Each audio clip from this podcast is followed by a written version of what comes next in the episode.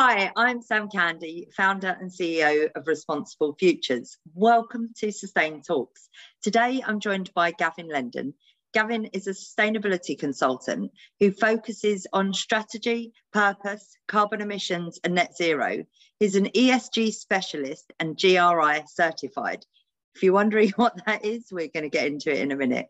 Gavin was one of our panelists on Does ESG Matter the other day. There were so many questions that we didn't get through, and I thought I'd take this time to continue the conversation um, from where we left off and uh, try and answer some of the questions that were asked. So, Gavin, welcome to Sustain Talks. Good to see you again so soon. Um, I look forward to speaking to you again. How are you? I'm good. Thanks for having me. I'm really looking forward to this. Yeah, it will be fun. Um, we covered it in the webinar, but I think, you know, we always get a lot of new listeners, viewers to the podcast. So, um, in your view, let's just start with what is ESG? ESG um, stands for environmental, social, and governance. Um, it's being used since 2004 by the financial community to actually start assessing companies for non-financial aspects.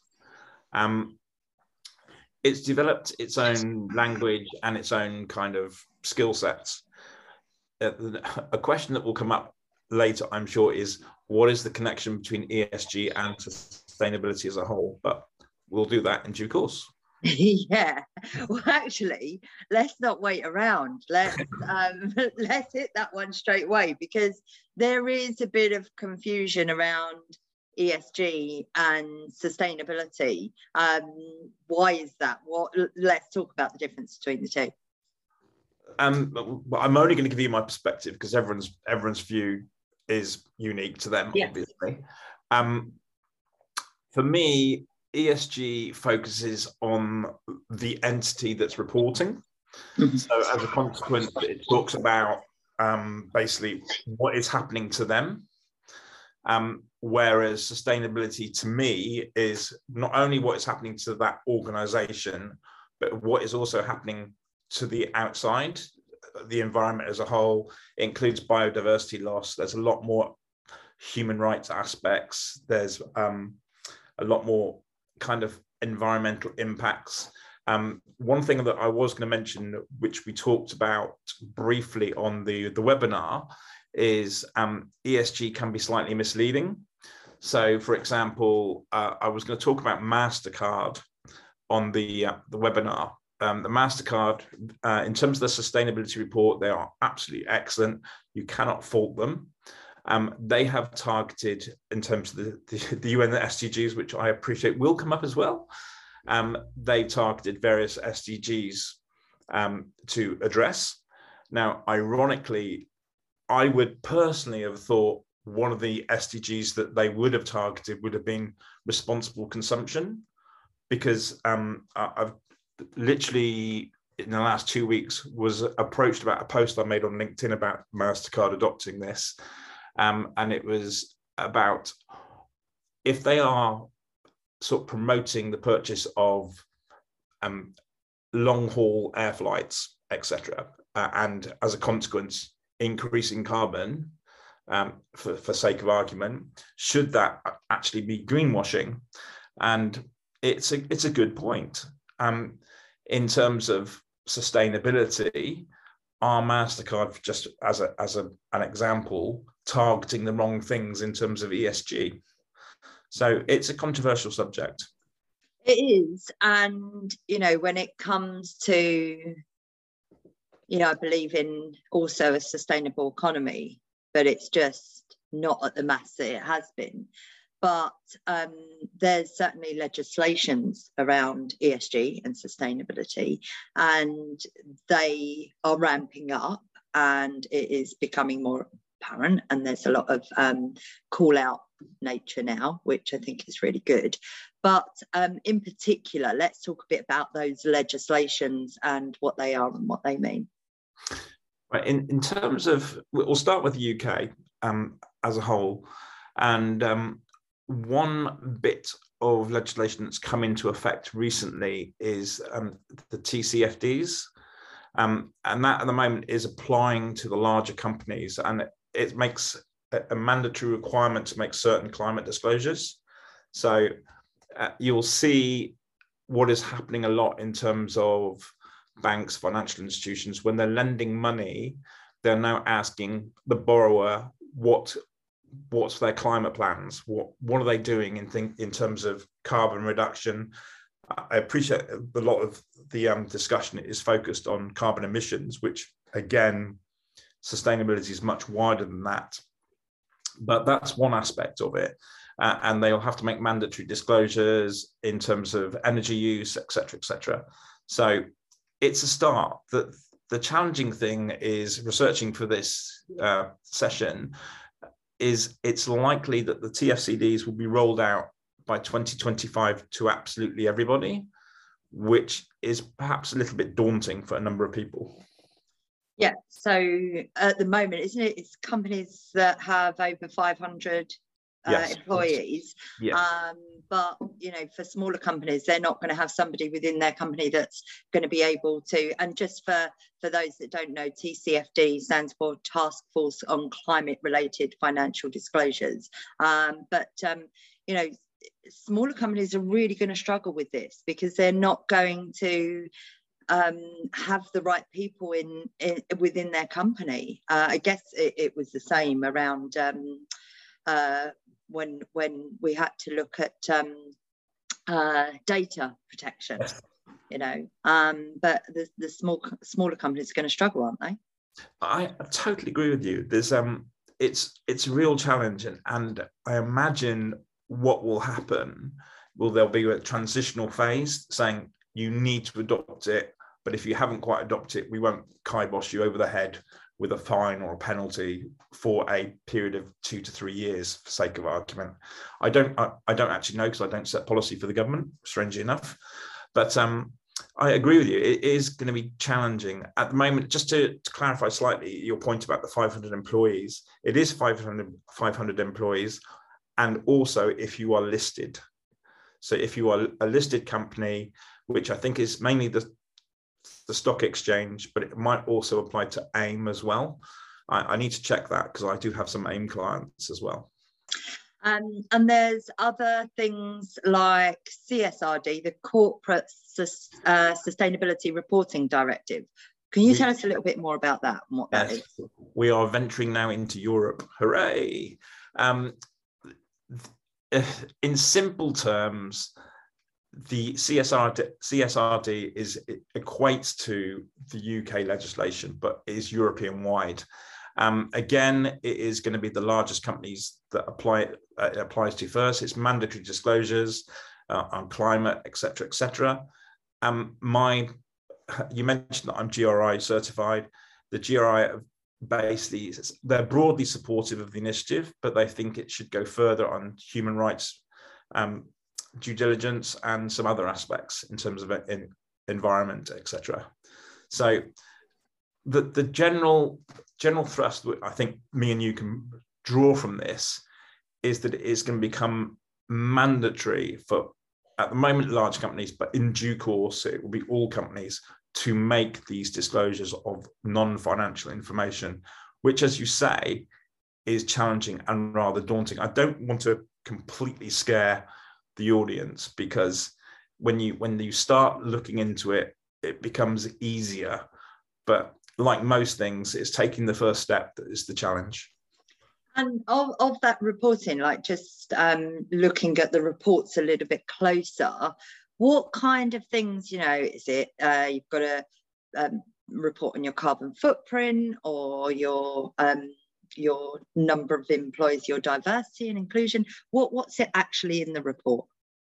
Well, that, that's an interesting question because at the moment you have set structures for financial reports. In terms of the non financial disclosures, it's much looser, for want of a better expression. Um, GRI, which is the one that I'm certified in, produces a form of structure, which basically is a is a simple kind of approach of here's a context index which is stuck towards the back that if you go to that first it will tell you where every bit is um, but at the moment, there is no requirement to have a specific structure. So if I look at Diageo's report, it'll be totally different to, say, Nike or um, BP. So that can, in itself can be confusing. And there's also the slight issue, which I know this is a subject you really love, is there's no actual auditing of the sustainability reports. So people can make statements.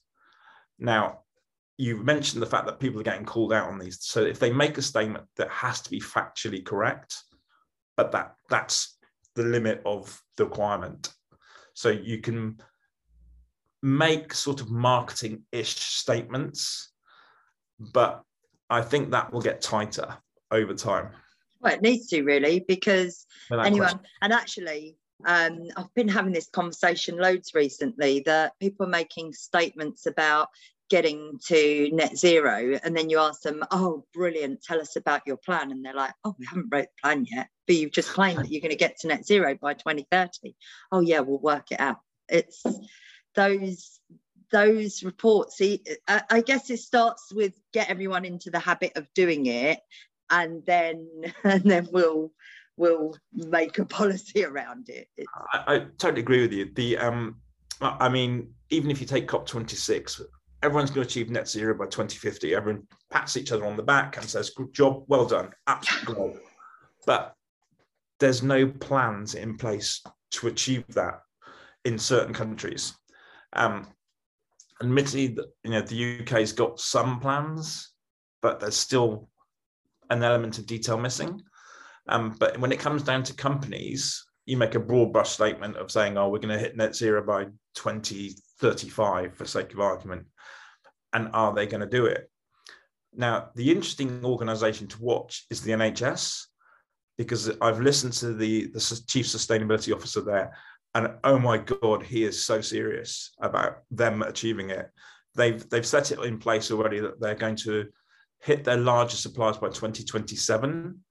And then by 2030, they're going to achieve net zero scopes one, two, and three globally. So that means all their suppliers on their global emissions will be net zero. That is a really ambitious target, but they seem to be determined to achieve it. Yeah, it is. And, you know, we've spoke about this before. Companies need to do it without offsetting. Right? Yes. now, as as we both know, this is a subject we are both aligned. um, I my personal view is there is a place for offsetting. However, it shouldn't be used as an excuse not to try. So I, I am pretty disappointed that that let's say you get down to 10% of, of emissions and you say, oh, right, well, we'll just offset the rest. Oh, look, we've achieved net zero. No, you haven't really, because all you've done is just bought something that supposedly gets you to net zero, you should really try and get as close as you can to zero yourself. Um, most some organisations, such as uh, BrewDog, uh, are trying to be net um, net negative, so they're they're trying to go even further so that is impressive. But I, I, know me and you are completely aligned on um, carbon offsets. Yeah, I'm not, you know, I'm not against planting trees, and I think that we should. I'm definitely against destroying the rainforests, and I think it's it's devastating what is happening to the rainforest at the moment and to other forests around the world. Um, you know not even from the from natural um, forest fires but um, you know climate change is getting worse but you know, the length of time that it takes to um, to grow a tree to you know to capture the, the carbon which is which is why i think it's important that people must realize that offsetting isn't necessary planting trees. Yeah. Um, you can get now offsets from regenerative agriculture. Uh, we've got quite a strong regenerative agriculture in this country. Um, there is a range of com- uh, range of farmers called um, Gentle Farming. Yes, I interviewed him actually. Great guy. Thomas Gent, yeah, yeah, top man. Uh, and they are looking at acquiring some sort of carbon credits via, I think it's a company called Agreena.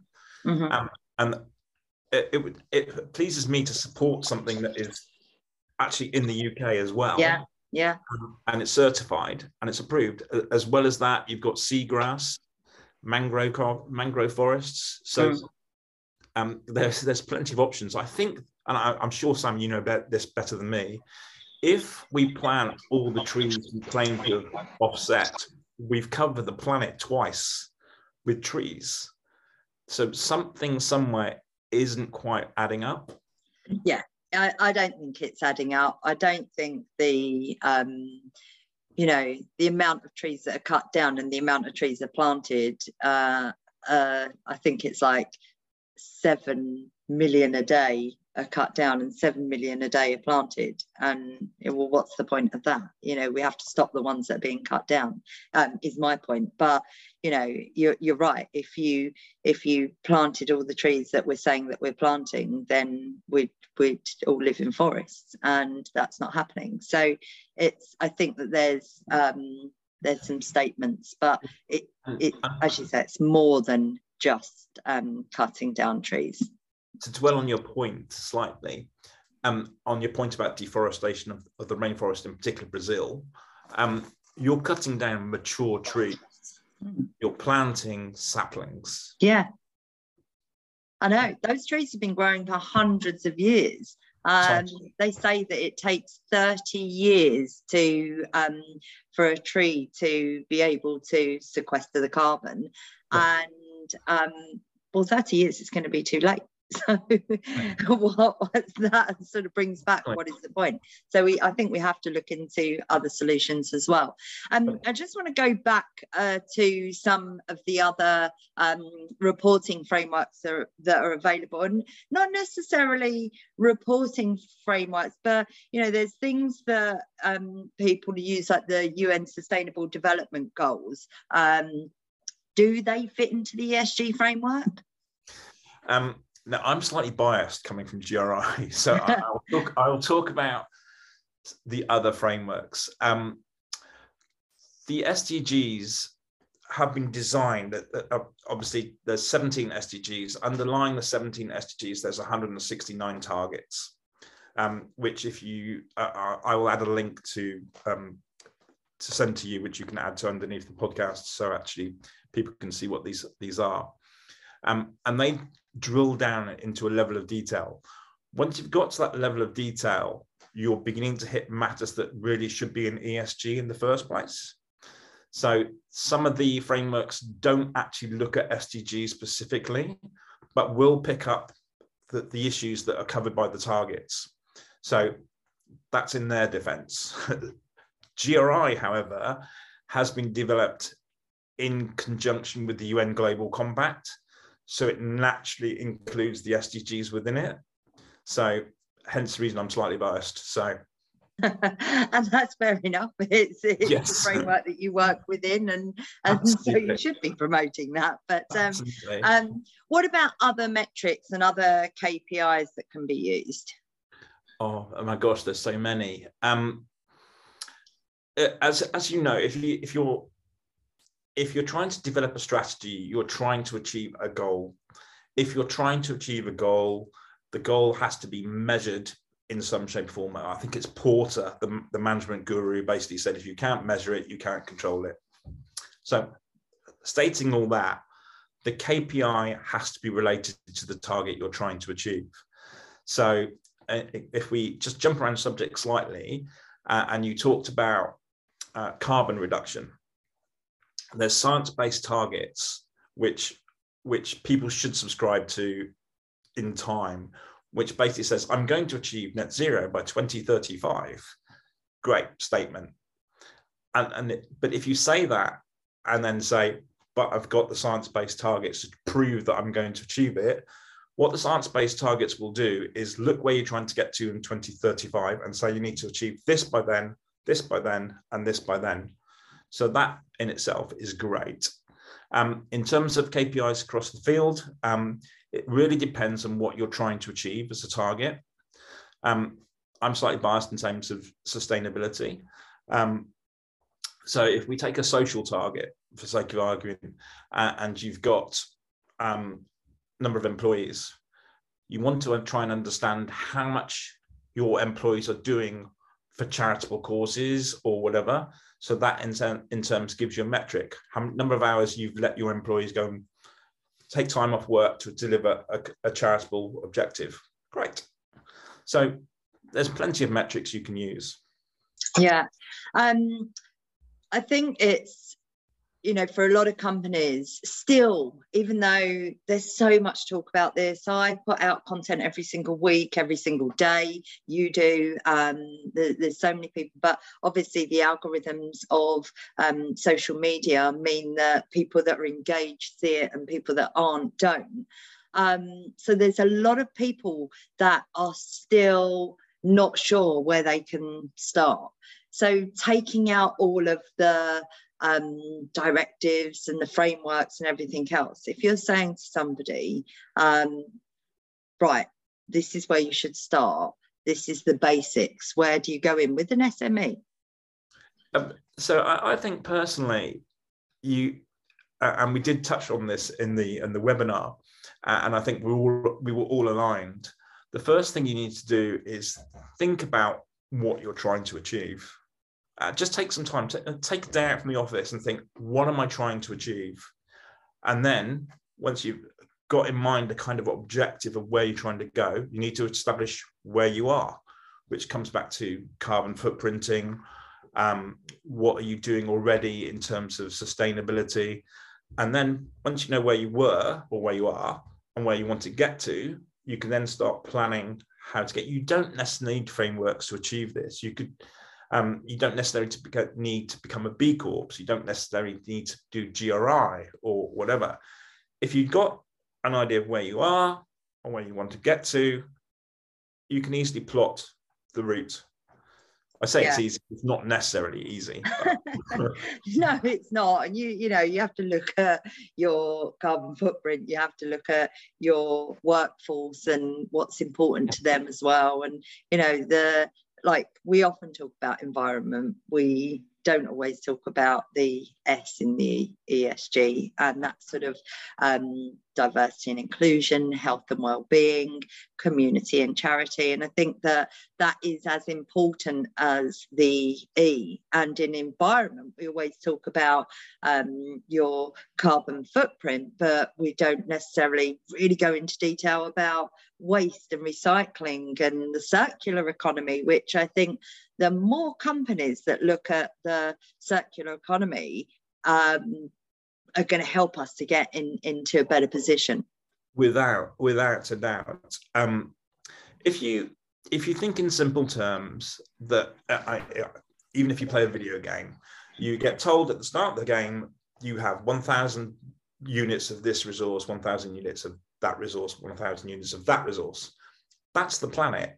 It has a finite amount of resources. So until we get to a point where we actually recycle those resources through a circular economy, then QED, we're heading to a little bit of a disaster. Now, admittedly, some of that might be further away, but in terms of achieving it, making your business more circular simply by just keeping your packaging or um, getting your bottles returned or recycling the plastic or taking uh, an old phone back when you replace the new phone. Simple gestures. Um, it, it's fascinating. Um, Nespresso, for example, in Switzerland, have a, a, a circular project whereby the challenge is you use your, your pod. You can tell I don't drink coffee. You can use your pod. It's a pod. and then, yeah, this is a pod and then you put it into your post box in terms of in a special package and the swiss postal service pick it up it's just brilliant so there are ways won't that ruin the letters that are in there that yes. are being posted because you get coffee all over all of the all well, of the letters well, in, in theory the, the pods are empty by then i hope but um that, that's one of the challenges. Yeah, yeah. One of, the, one of the challenges in terms of the circular economy is getting it to scale. Yeah. Um, just for, for another example, in the UK, TerraCycle and Lays, which is the company that owns Walkers, uh, recycle crisp packets. So, but the challenge there, uh, uh, and I only have to listen to my wife on this one, is you have to iron, practically iron the, the crisp packet, fold it up, put it into the collection point, and then it went away. And most people are just scrunching their crisp packets. So there are challenges within this. Yeah, I, I had a brilliant conversation. that actually the podcast I put out uh, this week was uh, about e-waste and recycling our computers and technology, yeah. and um, it, it's shocking. Fifty-three point six million tons, or was it billion tons of, of e-waste? And you know, I, I remember in my old companies, you'd open the IT cupboard and they'd have all their old computers piled up in a, you know. It, that's not you know, that's like screwing up a crisp packet. You you need to like look after your things to recycle them as well. there's a there's a great company uh, whose name escapes me so yet again i'll send the link to you in, in due course that simply just um, recycles computers. Um, stone group was the one that i was speaking to the other day. They're fantastic what they do. Yeah, yeah. And, and it's not if you bear in mind most five years ago where Sam and Gav were slightly younger.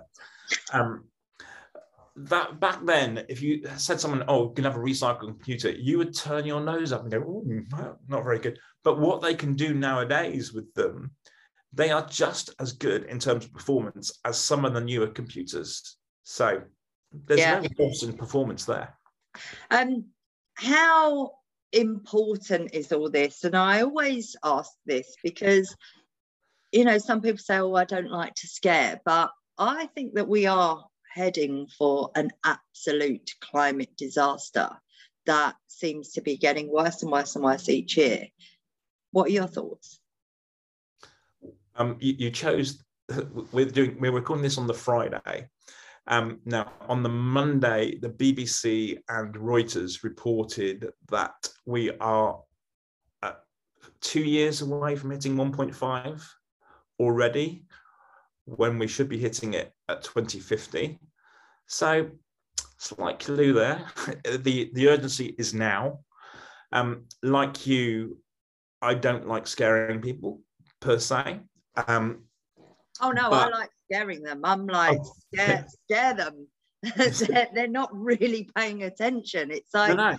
I, people are oblivious to it.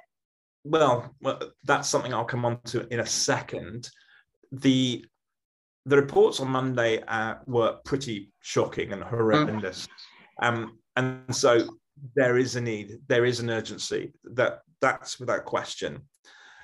The, the the point I was going to make is those two stories only ranked halfway down the page because Depp versus Heard was far more interesting. It's a court case. This is the planet disappearing. Yeah. Uh, and it comes back to uh, I'm sure you've seen that Netflix film, Don't Look Up. Yeah. We're actually living. I've wrote about it so many times. Yeah. I know. It's shocking. Yeah. I know it really is. And that that news this week, I think it you know it seems to be getting closer but i just i don't think people really can um, maybe they're not relating enough to you know the food shortage is going to get more and food's going to get more expensive. And you know we're going to have to look at locally grown food more where the energy prices are going through the the roof. Um, people are struggling at the moment. And that because yes. of climate change it's just going to get worse and worse precisely and i think you're talking about it in a uk terminal um, context mm. now on the on the webinar i touched on the fact that in India and Pakistan, the temperature is is horrendous, and that will continue. And at that point, I mentioned the fact that there's going to be mass migrations. Yeah, yeah. Which is a bit controversial, seeing as we're in living in Brexit land and we're defending our our island and sending people to Rwanda. Um, that's a political point, and I don't want to go down that road. But in due course, there will be mass migrations of people away from the inhospitable places to the more hospitable places. and unfortunately, or fortunately, depending on your view, we live on a very, very temperate island. So there is problems ahead. Yeah, there there is. Human gloom. Oh, me and you, Gavin, we could just talk about this all day, um, every day. I only Absolutely. spoke to you the other day, and we're back again. Um, but I think it's so important to have these conversations. I will have them week in, week out with as many people as I can. And honestly, thanks for sharing your insight. I think it's really important that we covered those other questions um, that we didn't manage to cover in the webinar. And um, yeah, there's going to be a lot of changes coming out. And uh, we um, just wanted to sort of mention here, we've got another webinar webinar, uh, Why Net Zero Matters. So we're going to delve a little bit deeper into what net zero is and how you get there and talk further about offsetting. That takes place on the 9th of June. Please go to um, www.responsiblefutures.info and check out our uh, events page for free tickets. All of our content is free. And um, yeah, it just leaves me to say thank you, Gavin. This has been such a good chat. I look forward. We're definitely going to have more of these conversations. Been great working with you and look forward to speaking to you further. Have a good day. Thank you very much. Really enjoyed it. Yeah. Take care. Take care. Bye.